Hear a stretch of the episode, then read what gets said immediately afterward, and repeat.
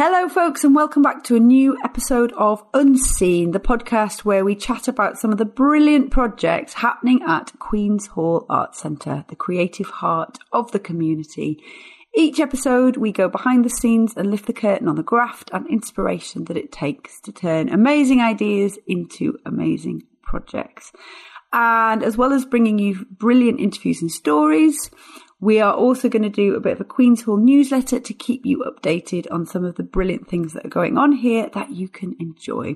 And for those of you that have not listened before, I'm Bridie and I'm here with Kelly France, marketing lead for Queen's Hall. Hi, Kelly. Hello. Lovely to see you. You too. And the listeners, uh, because podcasts are not visual, they won't know this, but today my nails are the same colour as your headphones which was incidental, but it's really pleased me a lot. I mean, you say that, but you do see these headphones every time, so I think planned. oh, maybe, maybe I subconsciously planned yes. it. Yeah, I was unaware of it, but I just, yeah, maybe. it's a very Queen's Hall blue as well, so it is on brand. You are bang on trend. Yes, you yeah. are. Absolutely. Brilliant. So, um, as always, shall we start with a bit of um, some of your top picks for the month of June, Kelly? What's, yes. what's going on that you're excited about? Um, so obviously I'm excited about Hexham Pride, but we're going to hear about yes. that a little bit later on. Um, but alongside that, we've also got some really great live comedy and music performances coming that are definitely worth a mention. Um, so comedy wise, we've got Tom Houghton on Thursday, the 15th of June. So Tom is often described as privileged, maybe, maybe even ultra privileged. Um, he's known for his, he's loved for his ability to make the unrelatable relatable. Um, but he lives in the Tower of London. Oh. And is the son of the Lord Houghton of Richmond. Um, so Yes. Um, but his career started with a really unexpected sold out solo show at Edinburgh Festival, um, which made real waves. And since then, his social media content is going viral and he's just massive. Um, so yeah, we, we can't wait to see what kind of material he's going to bring to our stage. That sounds really, in really interesting. And also yeah. the last time you talked about comedy, you were saying that you were really chuffed that you feel like Queen's Hall is developing almost a bit of a comedy club vibe, that there's a lot of the same people coming back, shows selling out quite fast, yeah. and it feels like a bit of a community.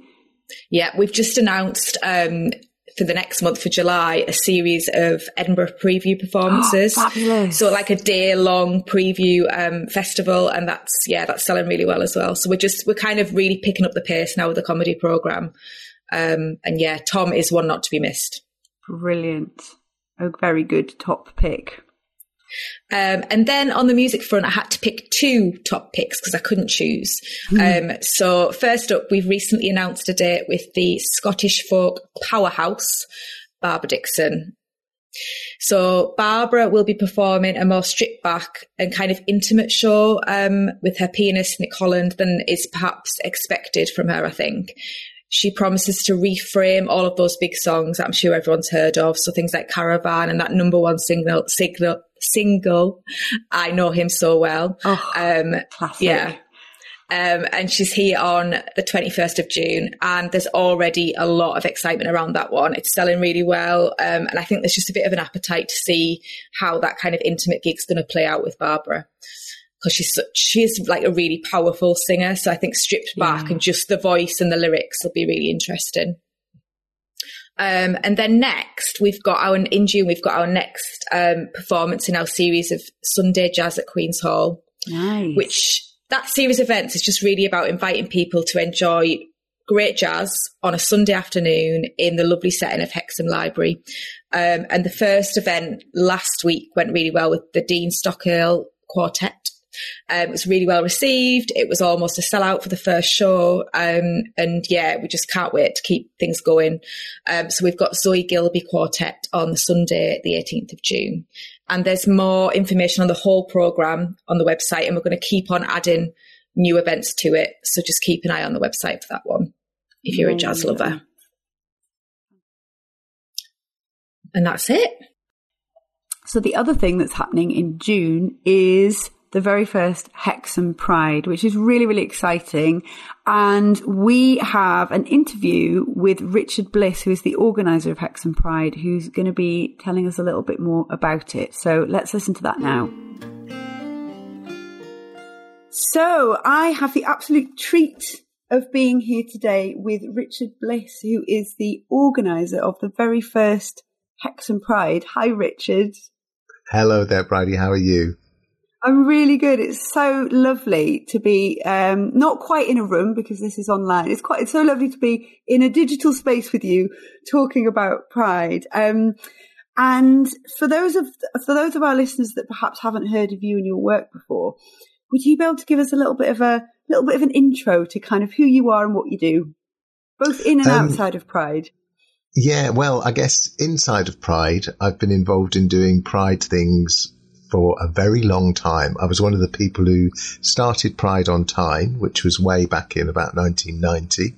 Um, and then I've worked on Queer Up North and I've worked on the arts festival side of London Pride. So I've kind of been around the country, mostly staying in the Northeast, but, um, Yes, I've done Pride in Newcastle, I've done Pride Manchester, I've done Pride London, um, and now doing Pride Hexham. And I don't normally do this kind of producer, organizer, director kind of role. Normally I work as a textile artist and I'm, I explore masculinity through making shirts. And I also try and put working class people back into our museums and cultural institutions by making their clothes and their artifacts and then making these little installations that celebrate their lives so that they are put back into the buildings that they've helped to make and maintain. It would be really fantastic to hear about the plans for Hexham Pride. But how about we go just a little bit? How, how about we go a little bit back and actually talk about for, for perhaps those that aren't that familiar with with this, what, like the history of Pride and, and kind of what it's all about for for those people that perhaps don't know that much about it. Um, Pride really starts in the 1970s. So, um, 1972 was the first Pride March in the UK. Um, and uh, there's there were various things happening from the 1950s onwards. Really, there was enormous amounts of prejudice for many, many years and lots of statute that had been put in place right back to the kind of 1400s. But I'm not going to go all the way back there to explain about how we get to pride. But by the kind of the, the 60s were the great period of liberation around so many things. So we were beginning to think about what we now think of as the, um, as uh, kind of equality politics were beginning to be discussed in the 60s. So we had the beginnings of, uh, race equality being talked about in terms of a, a, statutory framework for that. And certainly we were talking about gender equality in the 60s, and we'd already begun to develop a statutory framework for that. So by the mid sort of 90, well, late 1950s, early 1960s, there was increasing pressure to sort of look at how particularly gay men experienced discrimination. Um, and by the 70s, there'd been the Wolfenden Report, so there was decriminalisation of homosexuality or homosexual acts in 1967. And by 1972, there were various groups. The, the biggest group in terms of public action was the Gay Liberation Front and they organised a march in London calling for greater equality, which was tended by a whole variety, a whole variety of people, um, but it was principally led by lesbians and gay men. So this is back in '72. In our region, we had our first kind of public events like a festival in the mid 1970s, which were organised by the Campaign for Homosexual Equality. And um, some of the, and they were nearly all men that were doing it. There was one woman who was very involved, but they were nearly all men who were doing it. And some of those men are still around in our region or connected to our region in some way. Um, obviously, they're getting quite elderly now, but they they decided that they would have they first of all they organised a campaign for homosexual equality group in Newcastle, and then other groups started. In fact, the first one was in Durham, but another one started in Newcastle, which represented Tyneside. And then various other groups set up around the region. And Newcastle became a real focus for activity. And they did things like they did book displays in bookshops and they held little kind of what we would think of as now as sort of like village fairs, really. Um, so, uh, mid 70s, I think, seven, as I say, 1976, there was the first kind of arts um, festival, if you like, where there wasn't quite the courage to hold events, but there was there were these activities that were happening in um, in and around Newcastle, and then gradually over the years, there's been uh, different sort of attempts to start um, pride activities. So the first really big ones happened in the 1990s with Pride on Tyne. Um, and that was organised in, first of all, in Exhibition Park and then moved to become a big event at what was Newcastle Polytechnic, became Northumbria University. And then Pride on Tyne was taken over by Northern Pride in uh, Newcastle, and now they run the big kind of music, what a lot of people think of as a big traditional pride in Newcastle. But there are lots of smaller pride events that have happened. Um, you know, a lot of them are kind of one day events, but there's also quite a big movement to have more like a festival feel around Pride. And that's the model that we've gone for in Hexham. So rather than spending a lot of money and time on a one day event in the park, which there's no, you know, nobody's against doing that, but it is incredibly time consuming and, and incredibly expensive and doesn't necessarily meet everybody's needs. And whilst it's not possible for everybody to get to Newcastle, I appreciate that. There is a huge Pride event just down the A69 in Newcastle in July. Um, and we talked to Northumberland Pride about what they'd been doing and why they, you know, the, the issues that they'd come across when they were organising big prides in Northumberland. And they've actually gone away from the idea of having a single day event. They're, they're not doing that anymore because of some of the difficulties that there are in Northumberland about transport and about drawing in large numbers of people to any particular locale within the county. And they very mm. much supported our idea that a, a series of events would be quite appealing because there was nothing else like that in our kind of west part of Northumberland. And obviously, people who live in and around the Tyne Valley, the transport system all feeds into Hexham. So it becomes a very good central location for people in the whole of that part of the county to come into for a series of events. Um, so that's a bit of the history that leads you up to how we came to do a Pride festival in Hexham with a series of events rather than this one day event um, in something like the town park.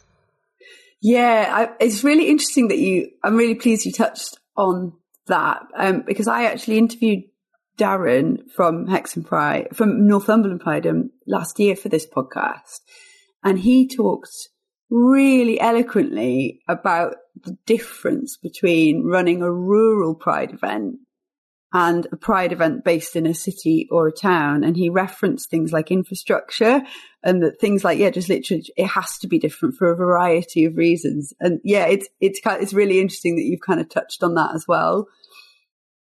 It, it is a really different way of working. Yeah. Um, and you know, I think everybody's, nobody's against doing the big events, but when, when money's tight, you want to try and provide something that doesn't happen anywhere else and that, um, particularly in Hexham, where there's not a lot of LGBTQIA plus cultural activity, that in this first year, at the very least, we try and be quite open and inclusive in the way that we're doing things. Yeah absolutely. What would be wonderful is to hear about some of some of the events that you are programming for for, for Pride. Um, well, I suppose the first thing I'd want to say is that there's been an amazing response. So lots of people are taking on board to program their own events as part of Pride, um, which is exactly what you want to have happen. So, for example, the Forum Cinema are organising a one day film festival. And whilst that's a, a really important part of Pride, what I haven't done is I've obviously been to them and said, would you consider doing this? But I haven't got involved in which films, what time, how they would put them on. They're the experts at doing that. So they've put together a, a lovely festival, which um, it's got a family film in the morning, a Disney film in the morning, uh, which is Strange World, which was the first Disney film to have a kind of queer character in it at all. Um, and then there's uh, a series of shorts by Northern filmmakers. So in the afternoon there are shorts, late afternoon sort of tea time, and then in the evening God's Own Country, which is obviously very rural in its setting, two gay men that fall in love in North Yorkshire.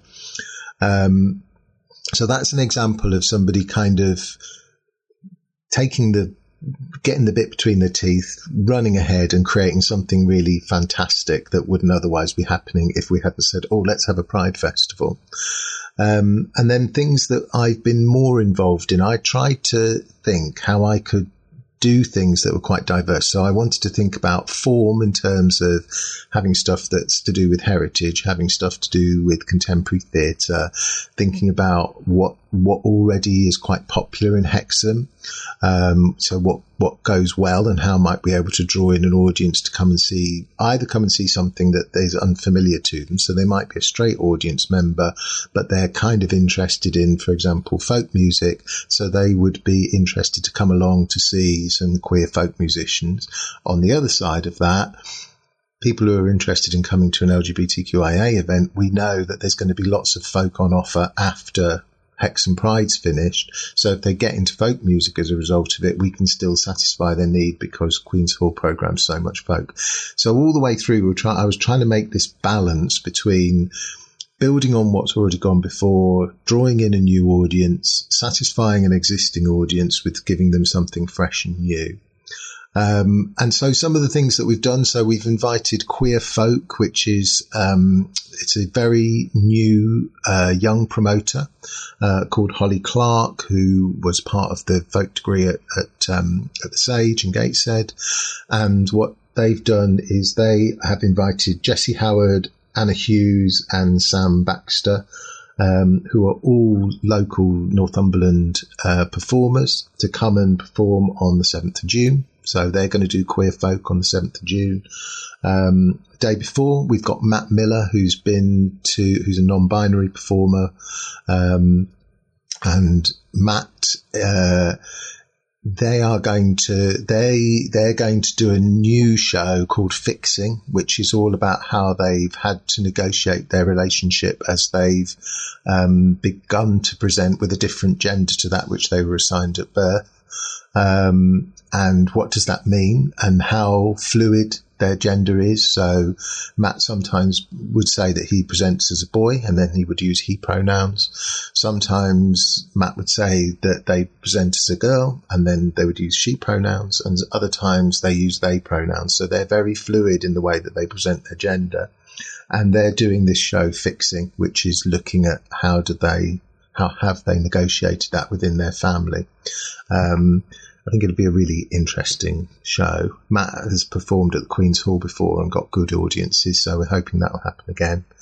And then people like the archive service, they they've been, there's somebody in the archive service who's been re- doing research around Ethel Williams, who was the first woman doctor in the Northeast. Um, and Ethel was in a relationship with a woman called Frances Hardcastle. And they described each other as being the, the other's long-time companion. And of course, this is back in the sort of late 1910, 1920. They actually retired in the 1920s, but they were companions for a very long time before that. Um, and they re- uh, retired to Stocksfield. They built a house in the 1920s and they retired to Stocksfield in 1924.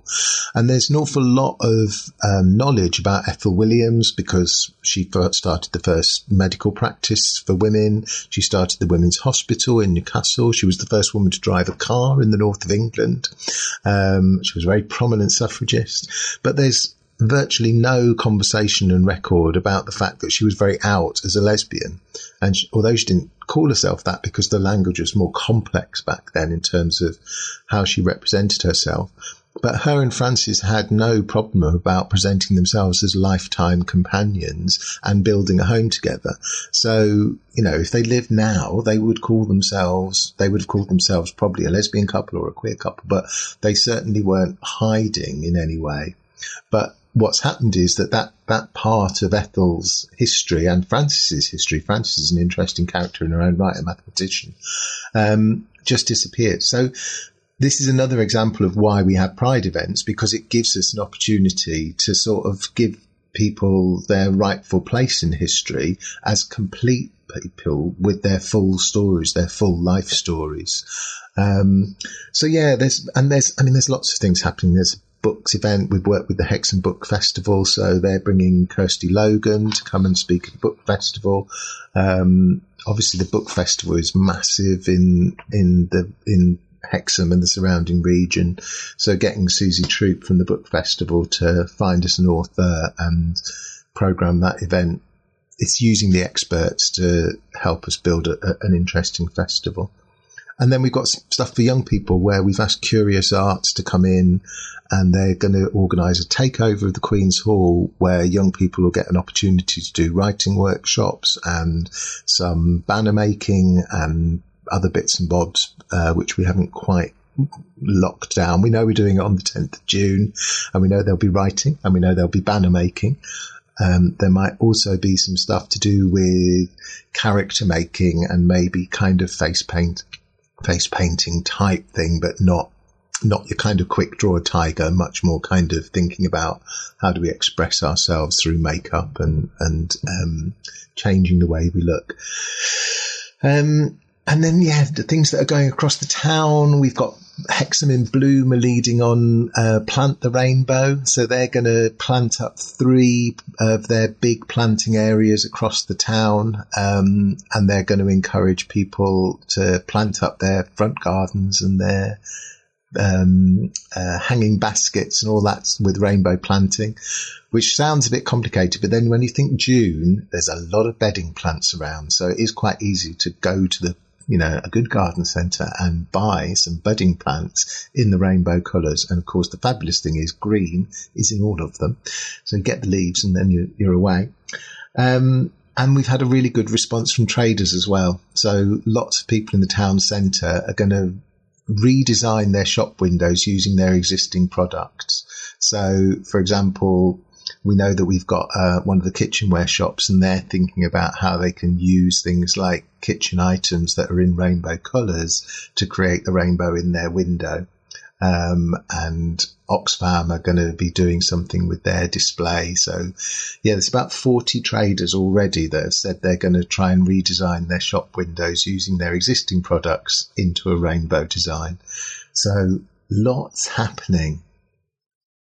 I just think this sounds so exciting, and I think the thing the thing I find I found the most brilliant about what you've just said is this is like proper partnership working, isn't it? You've got so many individuals and organisations who are who are involved in this. It's not just a small group of people making this happen. It's a full community um, enterprise. Well, it sounds like that from what you said. It is. And I really wanted that to happen because one of the things that we'll do as part of this year's festival is organise a steering group to try and take things forward for next year. And hopefully all the people that have been involved this year will want to join in with that steering group and obviously we're hoping it'll be led by LGBTQIA plus people, but they will be supported by the allies that are from all of these organisations. Um, obviously, some of them are going to be LGBTQIA plus themselves, so um, they may well be able to wear two hats, kind of representing traders and representing the community. Um, and the good thing is that there are already people who have committed to having an activity through the year. So, for example, the library are going to launch a book club during Pride, but they're going to keep that book group going after Pride's finished, and there'll be monthly meetings and people taking forward that book group. Um, so we're hoping that'll get good turnout. That's on um, when is that on? He says. 3rd of June, Saturday, 3rd of June, that launches. And then Queen's Hall are going to do at least one queer kind of programmed event every month, and they're going to promote it as being part of their Pride offering through the year. So what we're hoping is that people will kind of informally start to come together that they'll know that there's this particular event on every month and it'll be badged in the in the Queen's Hall program, and that will mean that they can know that they can come along to that event and that there'll be other LGBTQIA people there. So it becomes a bit of a social activity in itself to go to the Queen's Hall, maybe have a drink beforehand, go and see the show or dance or music or whatever it is, maybe have a chat afterwards. But it's creating a, a space at least once a month where adults can socialise in a nice, safe, supported environment with a lovely show of some description in the heart of it. Um, and it creates this kind of ongoing nice offer for people. So it's not an official arts club, but it's trying to sort of have that feel of being a bit of a specialist arts club. And because there are no designated LGBTQIA spaces in Hexham, hopefully at least once a month, the Queen's Hall will feel like it's become a designated space for, for that evening. Um, so there are things like that happening and, and, you know, hopefully other things will go well. The forum has already got a good record of showing LGBTQIA plus focused films. Obviously they had Blue Jean recently. And it may be that if this is really popular, they would also start to think about, oh, maybe we could badge something up once a month and, and have something that happens all through the year. So yeah, it really is about trying to bring a lot of people together um, to do things that are not too far outside what they would normally be doing anyway, so that once Pride's happened, other things can carry on through the year that are in a similar vein because an audience has been built for it. Yeah, yeah, absolutely. And I guess it's that point about thinking about the legacy right at the top of a project, isn't it? And also thinking how I think the, the importance of, of moving towards understanding that, that pride isn't just a thing that happens once a year. It's actually something that should be in people's minds always. Yeah, absolutely. And that there is there is an LGBTQIA plus culture rather than it just being a kind of commercial celebration of sexuality, um, and that that culture is increasingly diverse, and that actually arts is a very good place to begin to experiment and find out about different ways of thinking about the world. You know, we know that across the board when we make art, we do it because we want to play with ideas and try and get people to think about something in a different way, see something differently, hear something differently. And so creating a kind of arts festival is about encouraging people um, both within and without our community to to have a more diverse view of what it's all about, really.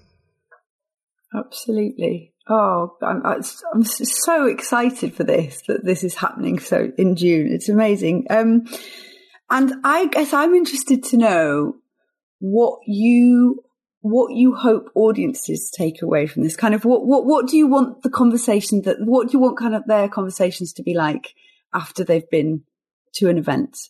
Um what it would be it would be great if people who came along felt like they wanted to present something next year or they wanted to present something during the year.